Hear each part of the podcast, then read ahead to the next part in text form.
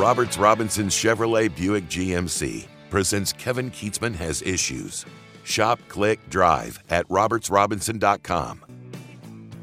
So, we've been watching Joe Biden's victory tour in Eastern Europe, and it brings up a lot more questions than answers as to what the heck that is we're doing supporting Ukraine against Russia in something that is potentially leading to either a nuclear weapon being used or World War III or something really dangerous happening for the United States and for the world in general. And what I don't understand, I guess, the one year anniversary, we're you know we celebrate anniversaries, the one year anniversary of the war in Ukraine is why we would celebrate something like this. I don't understand the pomp, the circumstance. I don't know if this is a victory lap. I don't understand if it's a call to arms. I don't understand if they hate their polling in the United States. There is very little support for this war or people that think about it on a daily basis. I don't think the United States citizens are engaged in Joe Biden's words, his messaging, his speeches, and his meetings on this trip. I don't think he's personally gaining anything as president, although I think this is, in a way, campaigning.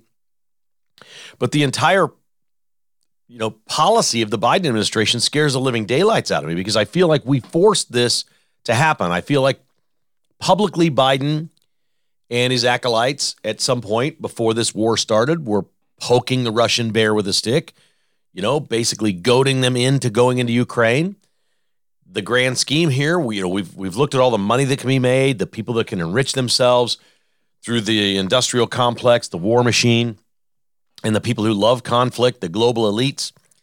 I, I see what they gain, and I'm just scared for what this all means for the United States. I hear some people say, well, if you give up part of Ukraine, the Russians will take over, eventually try to take over Europe or attack a NATO country, or a lot of these other things will happen. I think at this point, after watching for a year, we're all less scared of Russia, period, than we were before this started. They look rather inept at times as a military operation. We understand that they're the second biggest nuclear power on earth, and that must be respected. At some point, if they're backed in a corner or appears they're going to lose, or if the United States really has some grand goal of taking Putin out of power and changing the government in Russia, don't even think twice. They'll hit the red button and start firing those nukes before they're going to let that happen. Why would Vladimir Putin let himself get knocked out of power, his government taken over, and his dream for his country obliterated by the United States fighting a war by proxy? Why would he allow that to happen without ever hitting the red button? And I think the simple answer is he wouldn't. There will be a panic point if this continues, where if the United States is successful, if we continue to fund all this and Russia's going to lose or he's going to look bad or have to retreat, go back into Russia and put things back the way they were, I don't think this man's going to accept that. I could be wrong. The United States must think that he's going to accept that. But it doesn't really matter strategically. There's wars are impossible to predict how they, you know, really start evolving and grow their own life basically and change. So I'm no military strategist. I'm not really a military historian, although I understand the origins of most of the, the wars that have occurred with the United States, how they started, and the circumstances around American citizens and how they felt about those wars. Simple things like Pearl Harbor being attacked in 1941. Pretty simple at that point. The American population was all in to World War II at that point. Let's go win this war. We've sat back, we've watched it happen. We've seen the atrocities. We have stayed out of it because it doesn't involve us. I think that's an excellent policy for the United States. I was always taught that that's an excellent policy for the United States. But if you're attacked or some real atrocity is happening, it's time to get in and save the world. The United States has done this on multiple occasions. We may not have made all the proper actions after 9 11, going into Iraq, doing the things that we did, the decisions George Bush made, but I can tell you this Americans were behind him. George Bush at one point, I think, was polling in the 80s as the commander in chief, which was pretty much unheard of in my lifetime. A president that popular. Did it, how long did it last? A year, maybe. He was an extremely popular president with people on both sides of the aisle. They loved the way he handled the 9 11 crisis. They loved the response. They thought we were tough. We all wanted in. There were very few people that said, hey, this is just a bad idea. Let's not go do this. Very few. We wanted an eye for an eye. That's what Americans wanted. And while I can't tell you that I know exactly what Joe Biden and the Democrats are trying to do with our country, I know what they place as their number one priority. Their number one priority always is winning elections. Always. You can't look at anything they do without first asking the question how does this benefit them winning elections? And so here you have a president going on, I don't know, a victory tour, victory lap. It was staged. He went to Kiev. The sirens went off. Really? The sirens went off? Do you realize that Joe Biden and his people contacted Vladimir Putin and the Russians and said, We're going to Kiev? Here's where we're going to be. Don't do it. Don't start World War III right here. We're going in. We're going to meet with him, support it, whatever. They told the Russians they were going. That's how unscared we are at this point that Vladimir Putin is going to do something to the United States. So clearly, Putin at this point is afraid of the United States, and he should be. Our military is a much greater operation than his. And if we went into Ukraine, we could push the Russians out in very short order. If we gave air support and started fighting for Ukraine, the Russians would be out in a hurry. They'd retreat, they'd go back. This is not the way to do it. The way to do it, in my opinion, is to not be there. There's nothing there for us. But that isn't what Joe Biden has decided. That's not what the United States has decided. That's not what many Republicans have decided. They like being there too because they somehow buy into this thing if we allow Russia to do this, they're going to take over the world. This is a non NATO country. We are one year in. Joe Biden is taking a victory lap saying, I've been writing you checks and sending you weapons that have what? Killed tens and, tens and thousands of soldiers, hundreds into the hundreds of thousands of soldiers on both sides, Russian and Ukrainian. We're just killing people. And you're taking a victory lap over death. That's what you're doing. Instead of, we're a year in, I could flip the table. If I went to Kiev and met with the president and held a news conference, I'd say, We're a year in. We lost what, 120,000 soldiers or people or whatever.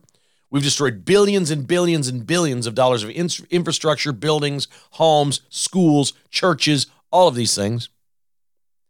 And it's been one year, and nobody has offered the suggestion of sitting down and negotiating this thing. Nobody's even brought that up. Peace talks. I haven't heard that. Have you heard that? I haven't. There is very little support for this war in this country. Most people don't pay attention to it.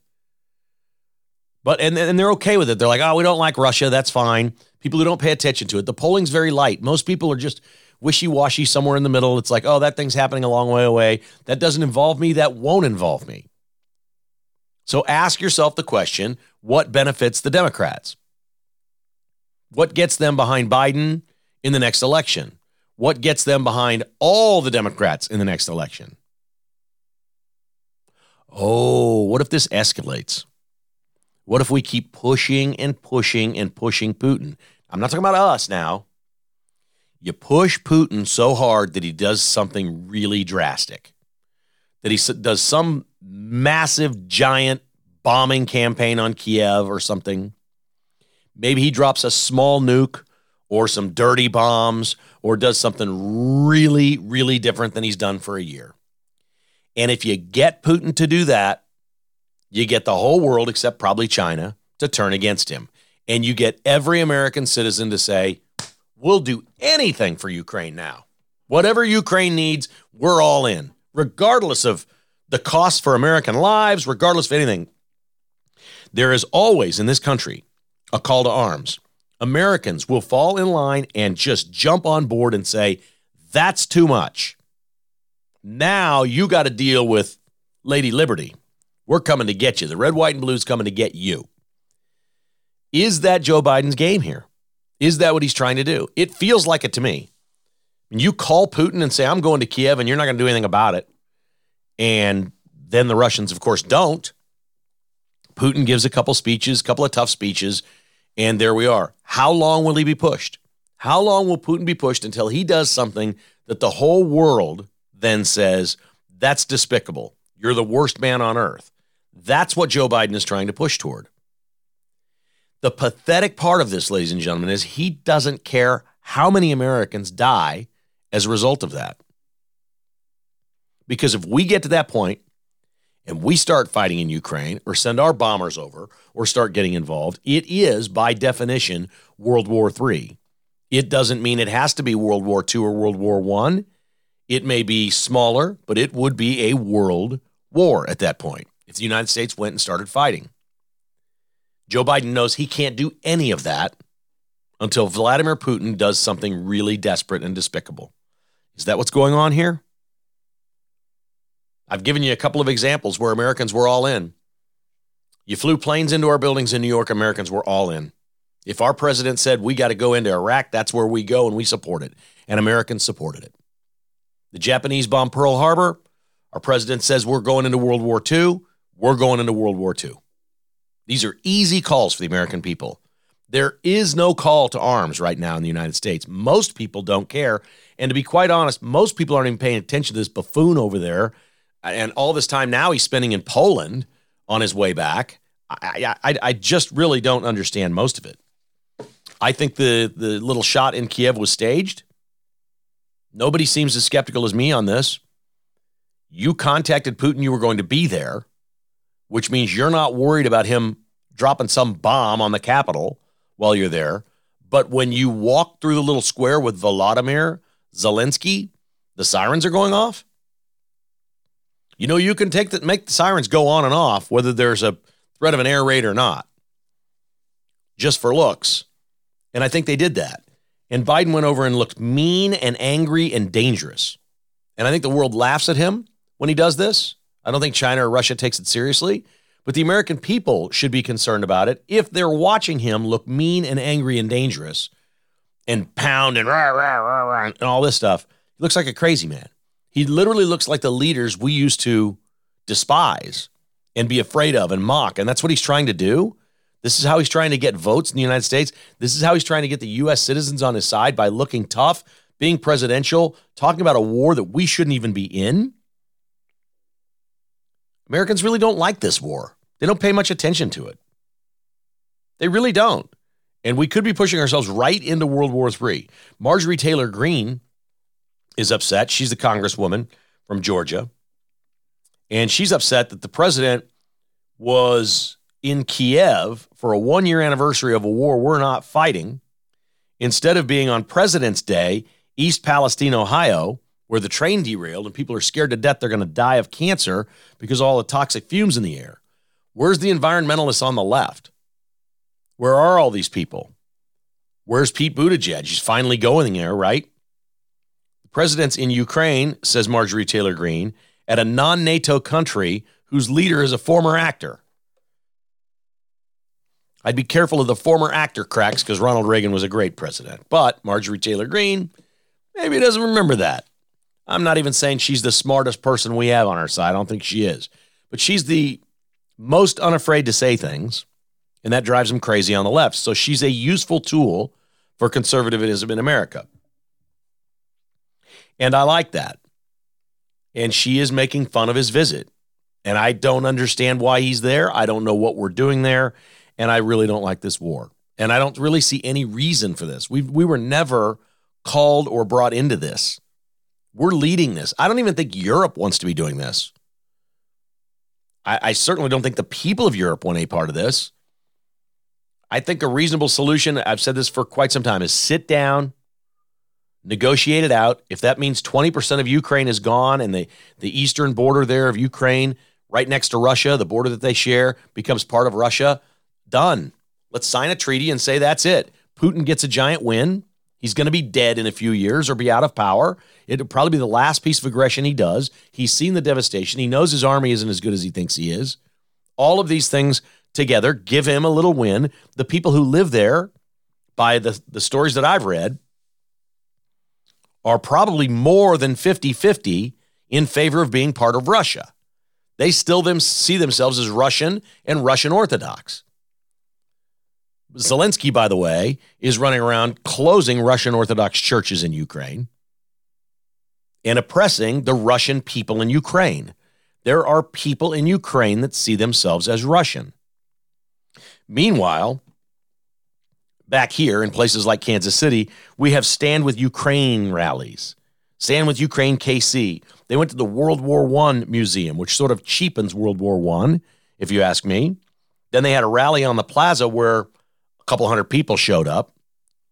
I went through all the news accounts. I watched them all because I thought, well, I wonder what kind of people go to a pro Ukraine war rally in Kansas City. And so I looked this up and I, I watched all the videos, and every single person that they interviewed had a Ukrainian accent. It was somebody that was either born in Ukraine or closely tied or not even a citizen of the United States, whatever. Again, there were three to 400 people there. They were all white. Okay, you want to talk about uh, whiteness? That stands out boldly. Everybody there was Ukrainian in some way. And if they weren't Ukrainian, it was a white person supporting somebody from Ukraine. I assume that's spouses, friends, some relatives, whatever. And I start looking this up. They sang the Ukrainian anthem. They had a great time. How many of these people were parts of other Eastern Bloc countries of the Soviet Union and they went and supported? I can't answer that.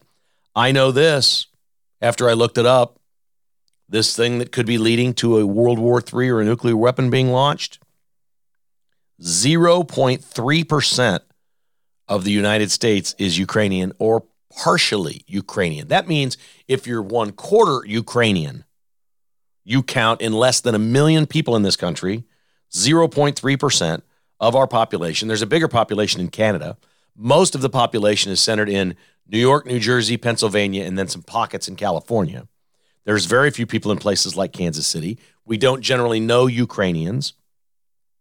To give you an idea of how few Ukrainians are in America, we're at the 1st of, of March here, right? We're very close to the 1st of March. January and February are just about exhausted. After March and April are exhausted, more people will have crossed our southern border and entered our country and come in than we have of Ukrainian descent. Period. And that's what we're doing here. So Marjorie Taylor Greene stepped in again, and she has called for a national divorce. She's been talking about this for a while. I don't know how you implement this. I've heard people say that seceding from the union is unconstitutional, that it can't be legal, but it could be ratified by Congress or whatever. We've seen what's happened in liberal states as they've attacked places that were formerly conservative and taken them over. The most specific example is California and the way California operates today and is broke and the problems that they have compared to what it was, let's say, when Ronald Reagan was governor of California. Or even more recent than that, Arnold Schwarzenegger, who was a RINO, but at least he had he was conservative in some ways. California is a train wreck. Everybody knows California is a train wreck. Marjorie Taylor Greene is calling for a national divorce. She says if we do this, we can have red states and blue states, which would immediately lead to a smaller federal government that would support these states equally with fewer services. That sounds great. I don't know how you go do something like that. And then I'm not sure I know exactly how you remain one country. Do you just leave each other alone? Do you designate areas and say, listen, if you really want to be where the Democrats are in charge, move there? Do you not have elections then? How do you declare something a red state and then keep it red? because the blue's going to come after it. We know how this works. I don't see any plan that would work along those lines. But I do believe, and I've thought for a long time, I've thought since Obama became president, and I, you know, people don't like to say this out loud. You're not supposed to say this in the United States because I love my country. You're not supposed to say this or think this, but I'll say it. I believe there's a better, and I look, I expect to live another 30 or 40 years. So take that into account. I believe there's a better than 50% chance that one of the states will secede from the union in my lifetime. That it's going to happen. They're going to break away. We forget that we call other countries states. They're actually states. The state of Israel. We say it with other, you know, places. We are 50 countries. We truly are. We're a united group of countries. Anybody that's ever done this, like the Soviet Union, it had multiple countries in it. Those have broken up. It doesn't work. People balkanize. They simply become uh, too attached to their region and the way they live to support the way somebody 2,000 miles away tells them to live. And I don't see how we're sustainable in this in this information age. It's even more complicated to sustain this. It's not a warning. It might not even be a negative. Again, I'm not afraid to say it. If Texas or Florida is the country that secedes from the Union and they can sustain what it is that they're doing, and that means that the entire apparatus of the other 49 or 48 becomes liberal, by definition, you can't win an election and becomes a uniparty, I'm gone. If there's no way to stay where I am, and there's only one party in power, which is, I'm basically now describing Russia and Ukraine. They don't have free and fair elections. This democracy talk is BS, complete BS. Zelensky is an overlord. He is. He's no different than Putin. He wants to run his own country, be in complete control, uh, jail his political opponents, tear down the churches that have religions that don't agree with, with Ukraine. There isn't. He does not want freedom in the Ukraine. He does not want freedom. He wants power. He wants control. He wants to make it in his image and make it his country. And Vladimir Putin is no different, and the Democrats in this country are no different. The difference between our two parties is the Democrats want to change everything and make it in their image. Conservatives want the country to, to remain as it was founded. We are traditionalists. We're constitutionalists. We want it to stay the way it was intended to be. And yet we have to fight at every turn against liberals in this country who want us to be part of some world order and be involved in conflicts thousands and thousands of miles away that are insanely dangerous. And it honestly, this whole weird tour that didn't really gain any momentum, it won't move any polls in the United States. There, there are very few people on a daily basis in this country that think about the war in Ukraine. They don't care. It looks to me like Joe Biden is just begging begging Vladimir Putin to do something that will piss off Americans. Please, Putin, do something outrageous so my people will be behind this and we can get in. He's just begging for war. I've never seen anything like it. This is un American. It is not who we are. It's not what we do. This is not a conflict where we have anything of any interest. We don't. There's nothing there for us. Ukraine is not part of NATO. There is no charter, there's no treaty, there's nothing here. And to be honest, there's really no citizens in this country. The population here is so small with Ukraine. And, and it would be interesting to ask them, well, what if what if part of Ukraine became Russia? Would you care? I don't know. I assume the people that would go to a rally wouldn't be in favor of something like that. But again, Russia occupies about 20% of Ukraine right now. And the land that they occupy has an awful lot of people that see themselves as Russians. This is not our war. This is a president. Well, the good thing is he's not any good at this. He's not any good at any of this. But all I've seen over the last few days is a president begging Vladimir Putin to do something crazy so the American people will pound the table, pound their fists, go to the streets and say, let's bomb the crap out of them. That's, that's all I'm seeing is a president begging to get into this, and it is an absolute shame. KKHI is brought to you by bstock.net in Olathe, 14680 South Flaming Road. We talk about their TVs a lot. Yeah, that's all there. How about their dozens and dozens of brands and models of computers from laptops, tablets, desktops, you name it. They do it. They have an awesome Dell laptop there, Windows 10 Pro installed for 299. Now, most places it's a couple hundred bucks just to get Windows 10 installed. But they've got the whole thing ready to go for you at 299. And the nice people at Bstock, they'll transfer if you're not great at computers, you bring your old one in and they'll transfer everything over for you. Really cool stuff. bstock.net 14680 South Flaming Road in Olathe. Window World, the title sponsor of Kevin Kietzman has issues, you got to call Window World this spring. If it's time for new windows in your home, it's time to set up that appointment. If you've seen some water coming in or things around your windows this winter, Window World would love to come out and just give you a free estimate, no pressure ever. Remember, they have a JD Power and Associates Customer Satisfaction Award. They won that again this year. They're simply the best for less. They're the official windows of the Chiefs. They have American made products and 0% financing. Everything comes with a lifetime warranty. Windows, siding, doors. It's all at windowworld.com or call 816 799 0820 and a pro will come out to your house and take a look at your project. Even if it's only one window, they'd love to hear from you. Mention Kevin Kietzman has issues, and you get treated like family at windowworld.com.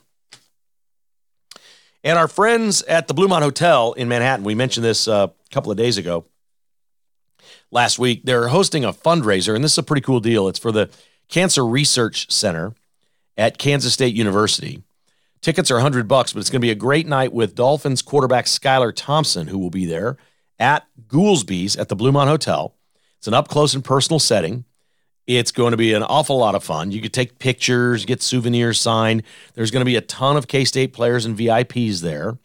It's Cox Brothers Barbecue coming in, live music, great, great cause, cancer support right here.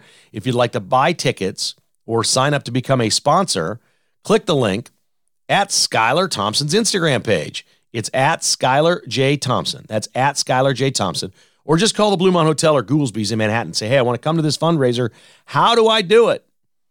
That's a pretty cool deal they're involved in. We appreciate them for donating the space, which they have done. Goolsby's at the Blue Bluemont Hotel to host this event on March 4th. That is March 4th, a cancer fundraiser with Skylar Thompson. If you'd like to go, again, just call the Blue Bluemont Hotel, Goolsby's, or check out Skylar Thompson's Instagram page at Skylar J. Thompson. Good stuff there. We did a patrons post on Tuesday, and I say we. It was really the first one that Jessica and I did together. I normally write it on my own. She sends me some stories throughout the week and says, Hey, put these in the newsletter this week. And I'm like, Great, thanks for the tip. I appreciate that. That's awesome. And I'll work her stuff in. And at the end, I always sign Kevin and Jessica because we are kind of a team here at KKHI. But this time we had all these photos from the trip and, and some of the things we do with the patron program, in addition to the in person events that we do, we do a couple, three podcasts, bonus podcasts every week, and then we do the newsletter. And I always describe the patron program as this it's more personal than the regular podcast. We, at our core, are private people. We see the patrons sort of as a family. I see the whole audience as a family, but these folks, we've gotten to know so many of them. They come to our events and we've just kind of gotten to know them. It's, it's just a little more personal, I guess. There's more contact. And so we're less afraid. Like I would rather not put all our vacation photos and stuff on Twitter or Instagram. I'm not I'm not uh, Jackson Mahomes. I don't need my life to be out there. But some folks like to see these things that I normally would keep private. Jessica's pretty good now about sharing some of these things with the patrons. And so we wrote a newsletter yesterday that had probably eight or nine pictures and photos from our vacation. And I got a lot of emails last night and overnight and into the morning from people who really, really enjoyed it. If it's the kind of thing you're looking for, if you like the podcast, you want to know a little bit more about me and Jessica and our family and our life, there's some of that in the patron program as well. If you don't, I totally understand. I don't know why anybody would care about the stuff that we do, but for some reason, folks do. And so we put it there instead of on social media. I don't. I just don't need the world. If, if people are in the patron program, they obviously like what we do. They like us, and I like sharing with people like that. I don't want to share anything out there for the crazy people to see that are just going to make fun of us, say horrible things, you know, mock it, make memes out of it. I, it's it's ridiculous. It's stupid to do that. We like sharing some information about ourselves with people that seem to like us. So that's kind of one of the things the patron program is all about. If you'd like to become a patron this year, it's easy. It's only five bucks a month. It's a lot of content for five dollars. Winds up usually being about 10 to 12 at least podcasts per month, four newsletters. We, we do in person events where we get together, we have patron parties, and I buy. It's free. You come out and I got usually have appetizers set up for you. The only thing you got to do is buy your own alcohol because I can't do that. There's liability issues with that. We usually go to a place and I've I've got food and it's great and uh, it's it's a lot of I give away T-shirts and swag and stuff to the patrons. So there's some pretty good value there if you take advantage of it. If you'd like to sign up and become a patron, go to kkhasissues.com, click on Become a Patron. It is much easier to do this on your computer than your phone. Not that it's hard, it's just sometimes a little more complicated on your phone. You can sign up in less than five minutes. KKHasIssues.com. Click on Become a Patron. If you sign up now, I will, if you sign up this week, I'll forward you the newsletter. The newsletters are not all archived. The, the podcasts are. You will get every patron podcast we've done. You'll get the full archive of all the patron podcasts if you sign up now. Those will be accessible to you, and I will I'll forward you the email, the the, po- the patrons post is what we call it, the newsletter that we wrote yesterday. I'll send it right to you, personally send it to you, and welcome you aboard if you'd like to sign up and become a patron at kkhasissues.com. A lot of folks talking about former Chiefs running back LeSean McCoy.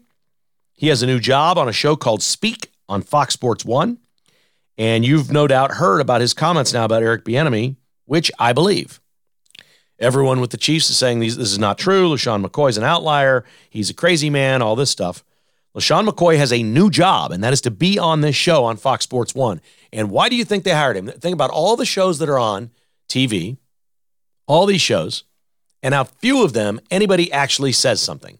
I can name on one hand the number of people that are on TV during the day on, on sports talk shows that say something. Shannon Sharpe will say something. Stephen A. Smith will say something. Colin Cowherd will say something. I'm running thin on people that will say something. So they put LeSean McCoy on, and he's just getting started on this show called Speak. And he busts out that I don't I don't think Washington commanders are getting anything in Eric Bieniemy here.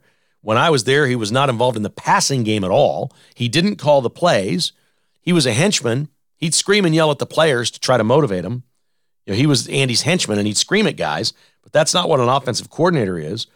He had little role, was not engaged, and a lot of times the only real coaching he did was with the running backs because he was a running back and he was a running backs coach, and that's what he knows about, and that's it. So that made a lot of run around the country. You, a lot of people have heard that. A lot of people have seen that. And of course, we've had Chiefs players, even former players like Tyreek Hill respond, say that's complete and total BS. And I've had discussions with friends of mine about is it real? What do you who do you believe? All this stuff.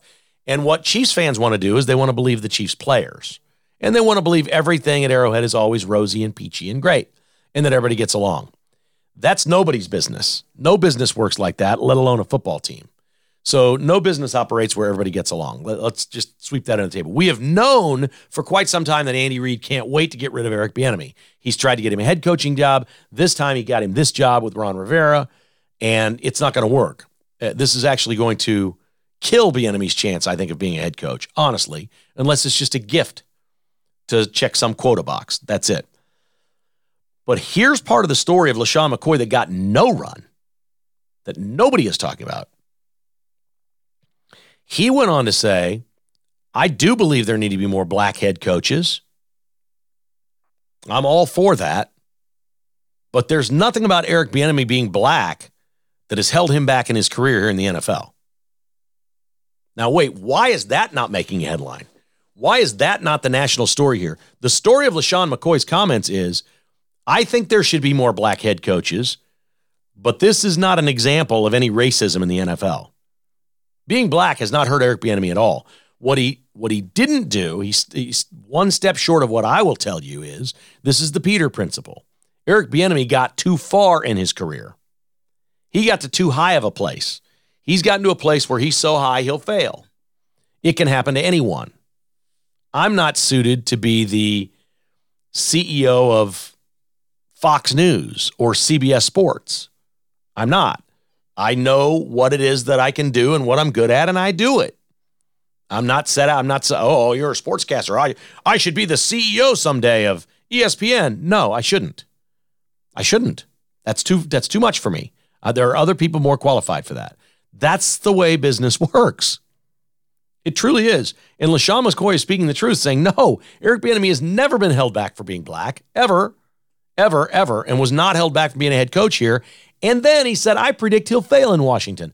I want him to succeed. McCoy said, I would love for him to succeed. I'd love for him to become a black head coach. I think that'd be great, but he's not going to succeed. The guy doesn't know what he's doing. Then none of this is about being black. And that's not being reported anywhere. And I'm going to tell you right now, I don't know where this all goes, but I can recognize somebody in the media. I, I do have a very, a very strong area of expertise here for me about people who say things truthful in the media and when they're saying the truth. And this reeks of honesty by LeSean McCoy. And if this is what he's going to be in the media, he's got a chance to be a star. Now, ESPN won't touch him because they don't want to hear that narrative. So he's going to have to do it somewhere else somehow. There are companies that will shun him immediately. He's, by the way, just by saying that being black has never hurt Eric Bieniemy, he, I guarantee you, LeSean McCoy lost friends. If we were sitting with him right now at lunch or breakfast or wherever you are at this point, going through his phone, looking at his texts, seeing the things people sent to him, I promise you he's already lost friends. He's already lost friends for speaking the truth. My God, do we need the truth in this country? Thank you, LeSean McCoy, for saying it. I agree with you. I have said it for quite some time. Eric Bieniemy's a fine person. I sat with him one night at the Lenexa barbecue and chatted, and he's he was friendly and nice and respected what we do in the media, and I respect what he does as a coach. But I'm just telling you, he's not a head coach. There's guys that aren't, and you can see it. And it's got nothing to do, zero to do with being black. And Andy Reid and the greatness of Andy Reid and Patrick Mahomes the, the bottom line is this this offense has been so good for so long in Kansas City. Anybody on the offensive staff eventually gets a crack at offensive coordinator. Look how many they've gone through. If you're there and you're any good at all, eventually you're going to get a shot. And so Nagy got his head coaching job, Pederson got his job, Bieniemy becomes the offensive coordinator. They don't go outside the organization. and he promotes guys. It's his guys. And he became something that he wasn't really suited for. And that's a fact. These teams weren't all wrong. They're not all racist. They all interviewed him. They asked him about passing game schemes and they bring in experts and they have other coaches in and they go through this and they sit there with him and they go, mm, yeah, no, he's not the guy. That's what's happened to Eric Bieniemy. That's the real world. That's the way it's supposed to work in America. We should be a merit based society. And thank God for guys like LeSean McCoy that are actually saying that. I think that's pretty darn cool. Really cool. All right, sports today is brought to you by Finch Knife Company online at finchknifeco.com. They've got the Hatfield and McCoy series that are out. The Hatfields debuted on Friday. You can now see this new collection of knives, the Hatfields, at finchknifeco.com or visit Shields in Overland Park or the Bullet Hole. They're awesome knives, man. No better time than now. Fishing season is here. They're great to keep in your tackle box, in your pocket, anywhere. They're so usable for so many things, you can't believe it. Finch Knives, finchknifeco.com really the world's best pocket knives and the most beautiful series out there. Dozens of different models. Keep life from getting dull with a Finch pocket knife online at finchknifeco.com. Great Life KC. Play more golf this year. GreatLifeKC.com is the website. They have golf and fitness memberships all over Kansas City. From the classic course membership, six courses for one low price, from Leavenworth to Blue Springs. For your individual or your family, very low price. You can play them all all you want for one low price. Their signature clubs include Canyon Farms and Falcon Ridge, where I play, Prairie Highlands, Staley Farms, Tallgrass Club in Wichita, or destination clubs like Osage National at the Lake of the Ozarks. Join at greatlifegolf.com. That's the email. Just shoot an email off and say, hey, here's where I live.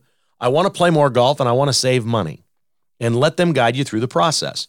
Shoot an email to join at greatlifegolf.com. That's join at greatlifegolf.com you're going to love playing a great life course anywhere here in the Midwest. Or you can call 913 802 4552, greatlifegolf.com. Buck Roofing and Construction, it's raining on this Wednesday. And if you see ceiling spots or got them anytime this winter, you need to make the call. Make sure it's not your roof. Sometimes it's condensation, sometimes it's something and you got a pipe leak, but you see stuff. Don't wait. Make the call. Buck Roofing will get right out to your home and check it out. They have emergency service, something bad happens. Or if you just want to schedule an inspection, call Ron at 913 384 2680. They are online at rbuckroofing.com. That's rbuckroofing.com. And of course, Jocelyn's Jewelry, 95th and Antioch, the jewelry you'll recommend to your friends and family. Ask for Cameron or Dave in there. They're awesome dudes. And you know all about Jocelyn's. I still get emails from people you went for Valentine's Day. You got something sweet for Valentine's Day. It's a great experience. It is old school, old fashioned, and it is a family operation. There's no commissions with any of the sales reps. There's never any pressure. They have the best jewelry at the best prices. That's the only way Gary will have it. Gary is typically in on Wednesdays and Saturdays if you want to go in there someday and see Gary. But any other day is fine too at Joslyn's Jewelry, 95th and Antioch. All right, one other football note before we move on to something that really interesting that's going on with baseball and that is the NFL Films Super Bowl film is out. Some of you may have seen this by now. The interesting part of it is, for the first time, uh, yeah, there's lots of cool Chief stuff there. There's Mahomes, there's all kinds of stuff that's cool. There's a clip of Carl Cheffers, the ref we all love to hate. Maybe that will fade now. During a timeout in the second quarter, it's 21 14 Philadelphia. And Cheffers goes over by this other official, uh, a game official, and the mics are running, and he says, Well, last possession wins. And the other official says, Yeah, you got a shootout on your hands, man. And boy, wasn't that the case. How cool was that? And I like that. The NFL doesn't like, you know, they got the officials mic'd. They do that a lot for themselves. They really don't want the public to see or hear a lot of it because there's a lot of banter with players that will lead fans to believe that, oh, this official likes this team better than this team. There's a lot of that stuff. There is communication on the field. There has to be mutual respect. It's all part of the job. There's a lot of coaching of officials in the NFL and at all levels. I've known officials uh, all throughout my career. They're very dedicated people who really, really, really are committed to going into a game and doing the fairest job they possibly can. I've never met any one of them that honestly goes in and wants to affect the game. They really just want to call it as they see it. And that was a nice moment for Carl Cheffers because that was the human side of this thing. You know, he's during a timeout, he's, whoo, last possession wins here today, boys. And the other official says, yeah, you got a shootout in your hands, man. Because it's your game. You're wearing a white hat. You got a shootout on your hands. I thought that was pretty cool. And you might like to know that there were some moments like that in the Chiefs' Super Bowl win. Okay, 14 teams in Major League Baseball have television contracts with Diamond Sports, which is Bally Sports Kansas City here. Diamond Sports is the parent company. They owe $1.8 billion by the end of March to those 14 teams in Major League Baseball. They only have 600 million on cash, cash on hand. So they've only got a third of the money. And Major League Baseball has a decision at the end of that. Every single one of these 14 teams can opt out. That's breach of contract, and that will be the end of it. Baseball is working right now feverishly to find out. We mentioned this on yesterday's podcast, but I'm fascinated by this on exactly how they're going to do it. Major League Baseball, it is most people's belief that when Diamond Sports is bankrupt, they've gone to Major League Baseball and said, Will you be our partner? Can we partner together? We'll do the operation, and can we partner together? And Major League Baseball has sort of rebuffed that at this point, saying, with the way media is trending, with everything splintering up, like we've, if I named 10 friends and family members, we all have a different way to consume media.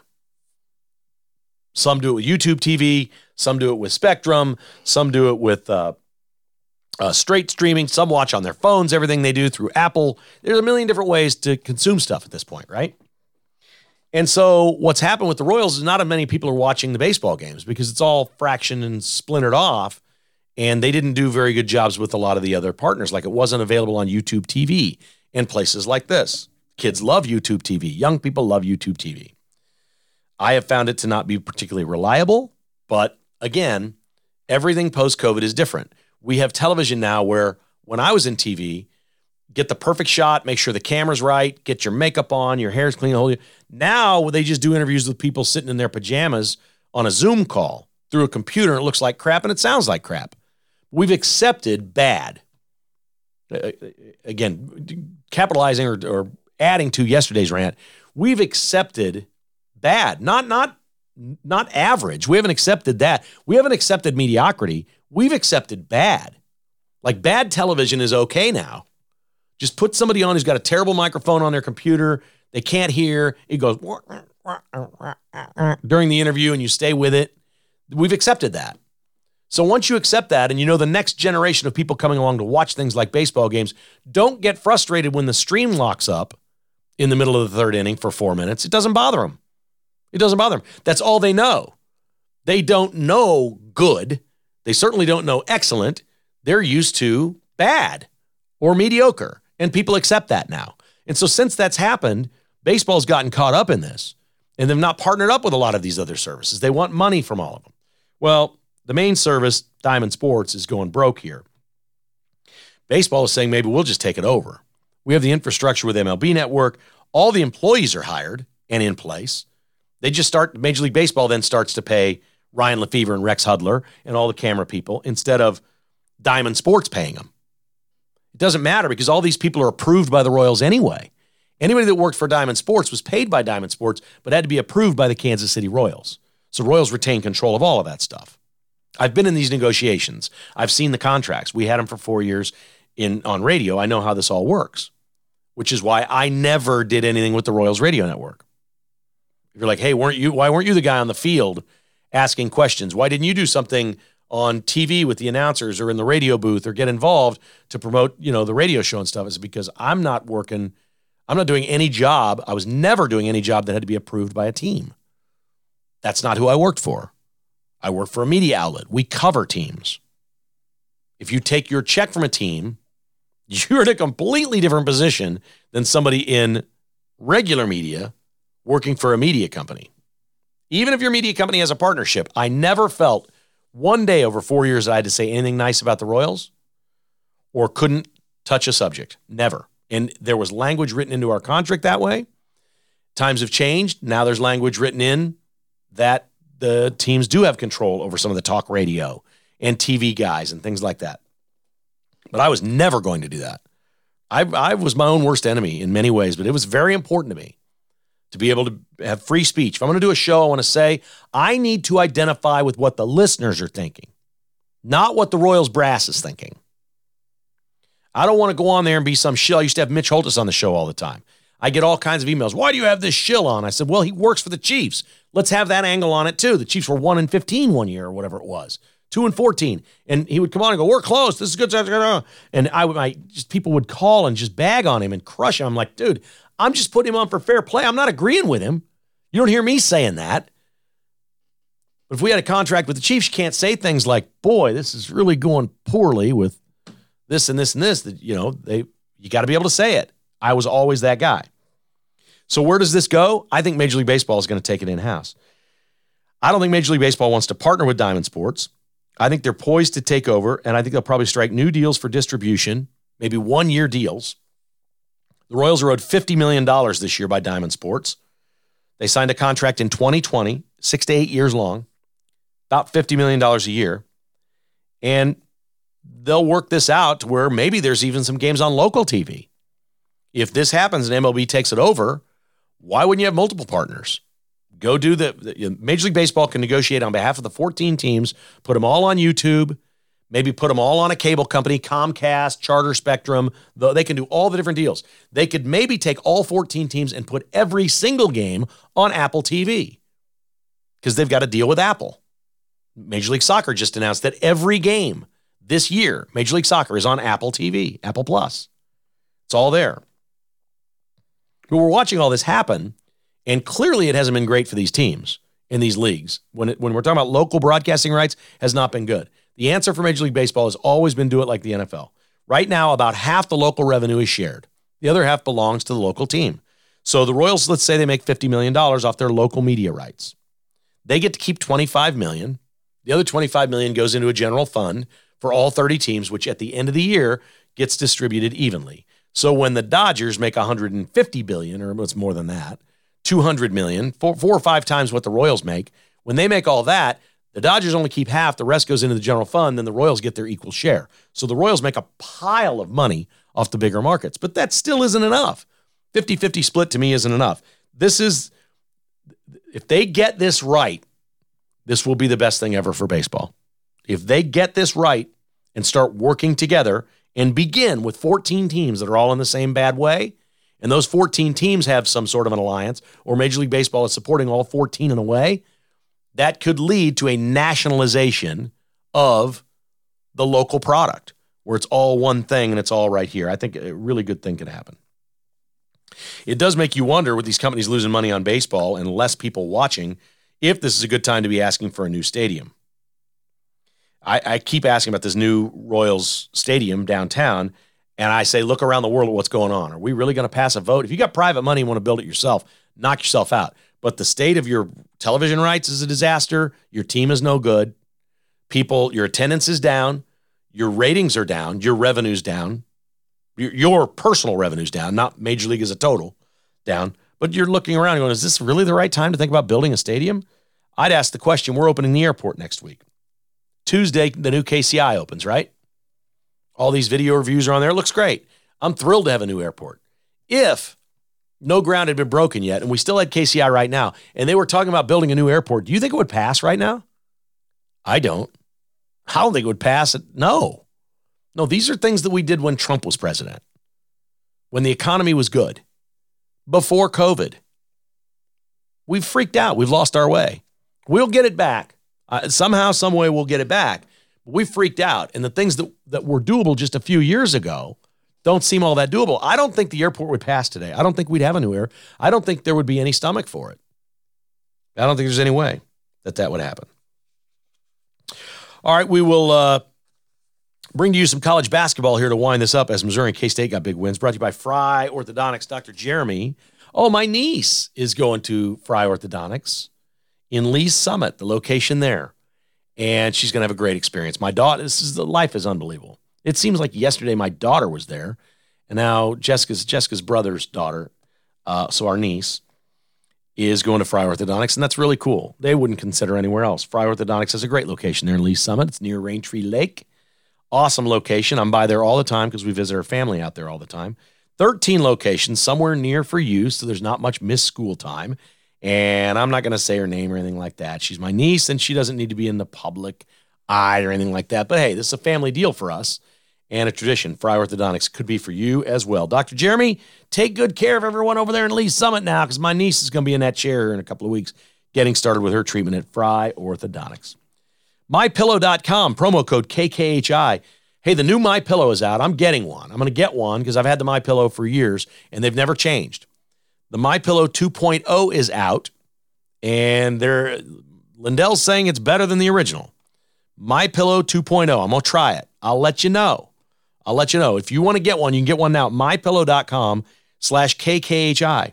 That's going to save you big. The lowest price you can get anything at mypillow.com or mystore.com is with the promo code KKHI. So no matter what you buy there, plug the promo code in, takes a massive discount off, and maybe try the My Pillow 2.0 at mypillow.com slash KKHI or call 800 923 9034. That's 800 923 9034 from mypillow.com.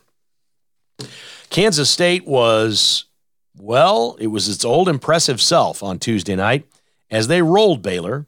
It was a pretty good game. They got a lead, then they lost it, then they came back and got the lead again. Then they pulled away, and Baylor had nothing. They looked tired. Kansas State looked like they were on five hour energy drink. Wildcats went four of 21 from three. Baylor made seven more three pointers, and the Cats still won by 10, and they were up 14 with like a minute to go. Easy basket after easy basket inside. Markquis Nowell had 10 of the most dazzling assists you will see in college basketball this year. It was clearly one of those games where, like, oh, they got length on the perimeter. They're guarding the three. So Nowell's like, I'll just dish tonight. Nowell still finished with 14, but the 10 assists, I'm telling you, they were dazzling. They were dazzling assists. A lot of them to Keyontae Johnson, who had 25 points. Kansas State looked phenomenal. Now, here's what Kansas State, I, I maybe change my tune here a little bit. They played really crappy the last couple weeks. They did not look good at all. And they didn't look very good in the first half against Iowa State. They're down eight at halftime. And then they pull it out and win it. And then they look fantastic last night. And I was texting Stan Weber, who does the analysis on radio for K State basketball. And he simply said, just different team at home. Different team at home. And I said, yeah, that's that's got to be it. They got to figure that out because they're going to play in Kansas City and they're going to play in the NCAA tournament. So they're going to need to find that energy in other places. K State now is 21 and 7, 9 and 6 in the Big 12, and they would be the three seed in Kansas City right now for the tournament. A trist, a tremendous game by Kansas State. I I thought that was going to be. I thought the second half of that game was going to it was going to be just like so much hard work for Kansas State to find a way to win. They were down three, I think, at the half. Uh, but they had led in the first half. There was it was not one of those games where like, oh, they're down three. No, they they were fine in the first half. They just didn't demonstrate in the first half that they were going to take control of this game and win it like they did. That was impressive by Kansas State. And Missouri goes to overtime and beats Mississippi State, a team that they had lost to here a couple weeks ago. 66 64 is your final. Nick Honor hits a game winner in overtime with seven seconds left. This one was back and forth. Missouri moves to 20 and 8, 8 and 7. Kobe Brown had 17 in the game. The part I liked about this game, and look, Mississippi State's not a great offensive juggernaut. That's not the point of my comments. But any game I can walk away that Missouri plays and they held their opponent to 36% shooting and forced 14 uh, turnovers, got a bunch of steals, I'm all in on that. That's what Missouri's going to need. That's their big thing. Kansas State's is more turnovers. Kansas State can play pretty good defense at times. Sometimes they don't, but they can. We've seen it. Their thing is turnovers. In the last two games playing at home, they took care of the ball and they won. Missouri's thing, man, it's just defense. If they can hold their opponents to shooting 40, 42%, something like that, they're going to beat a lot of people. A lot of people could be really dangerous in the NCAA tournament if they do that. These are good years for K State, Missouri. They're very similar this year. They're very similar. I think Kansas State is better than Missouri, uh, but you know I, I'm not sure by how much exactly. And we'll see where they go. In the end, we'll, everybody's judged by the NCAA tournament. And I'll stick with my prediction from yesterday's show. And maybe I'll just do it on every podcast the rest of the way until I wear you out. Kansas will be the number one overall seed in the NCAA tournament. You heard it. They're going to be the number one overall seed in the NCAA tournament. Hey, if you're looking for a great little staycation somewhere close by and you like to play golf, you want to do this with your company, team building, your sales reps get together. Uh, I mentioned this Pebble Beach trip we took was a basically kind of a work thing with Rob and the person that owns the company, and it was a, a bonus. Well, this isn't uh, this isn't Pebble Beach, obviously, it's not, but it's not going to cost you what it costs Pebble Beach. If you got some key employees or key clients you want to entertain, take them to Manhattan for the night and play a couple rounds at Colbert Hills and stay and play there at the lodges. ColbertHills.com is the website. If you use if you mention the podcast, you save 15%. They have these lodges right there by the clubhouse. You check in, you play, you dump your stuff off, you play golf on a world-class golf course. If you haven't played Colbert Hills, this is the year. You got to play it. Ask about the uh, Sammy family lodges. You can have dinner at Colbert Hills or they can cater it into your lodge. You can put up to 16 people in here. They got bedrooms for all. These are really, really cool, brand new stay and play lodge. They got a 75 inch big screen in the family room. You can watch Royals games. You could go during the NCAA tournament and play golf in March and do some cool weekend where you're in there watching the big games on the big screen and go over to Colbert's for food. It's uh, really a great spot. It's be fun. Email Joni at colberthills.com. That's Joni at colberthills.com. Or maybe you'd like to put together a tournament. We took my buddy, you can't mention on the podcast there, a couple years ago for his 50th birthday and had a big event, but the lodges weren't done then. If they were, I think we'd have stayed over. We took a big bus instead and came back safely after a big day at Colbert Hills, but that's the way to do it. Joni at colberthills.com. That's Joni, J O N I, Joni at colberthills.com. Really a cool thing. All right, don't forget to tell your friends and relatives about the podcast. I love it when you send me emails and say, hey, we doubled the amount of uh, subscribers here in the house. I got my wife listening. I got my son listening. I have my nephew listening. Thank you so much. Tell them about the podcast. Have them hit the like, follow, or subscribe button. That's absolutely free. It helps a great deal as the numbers continue to climb. I thank you every day for being here. Just tell somebody you think Kevin Kietzman has issues.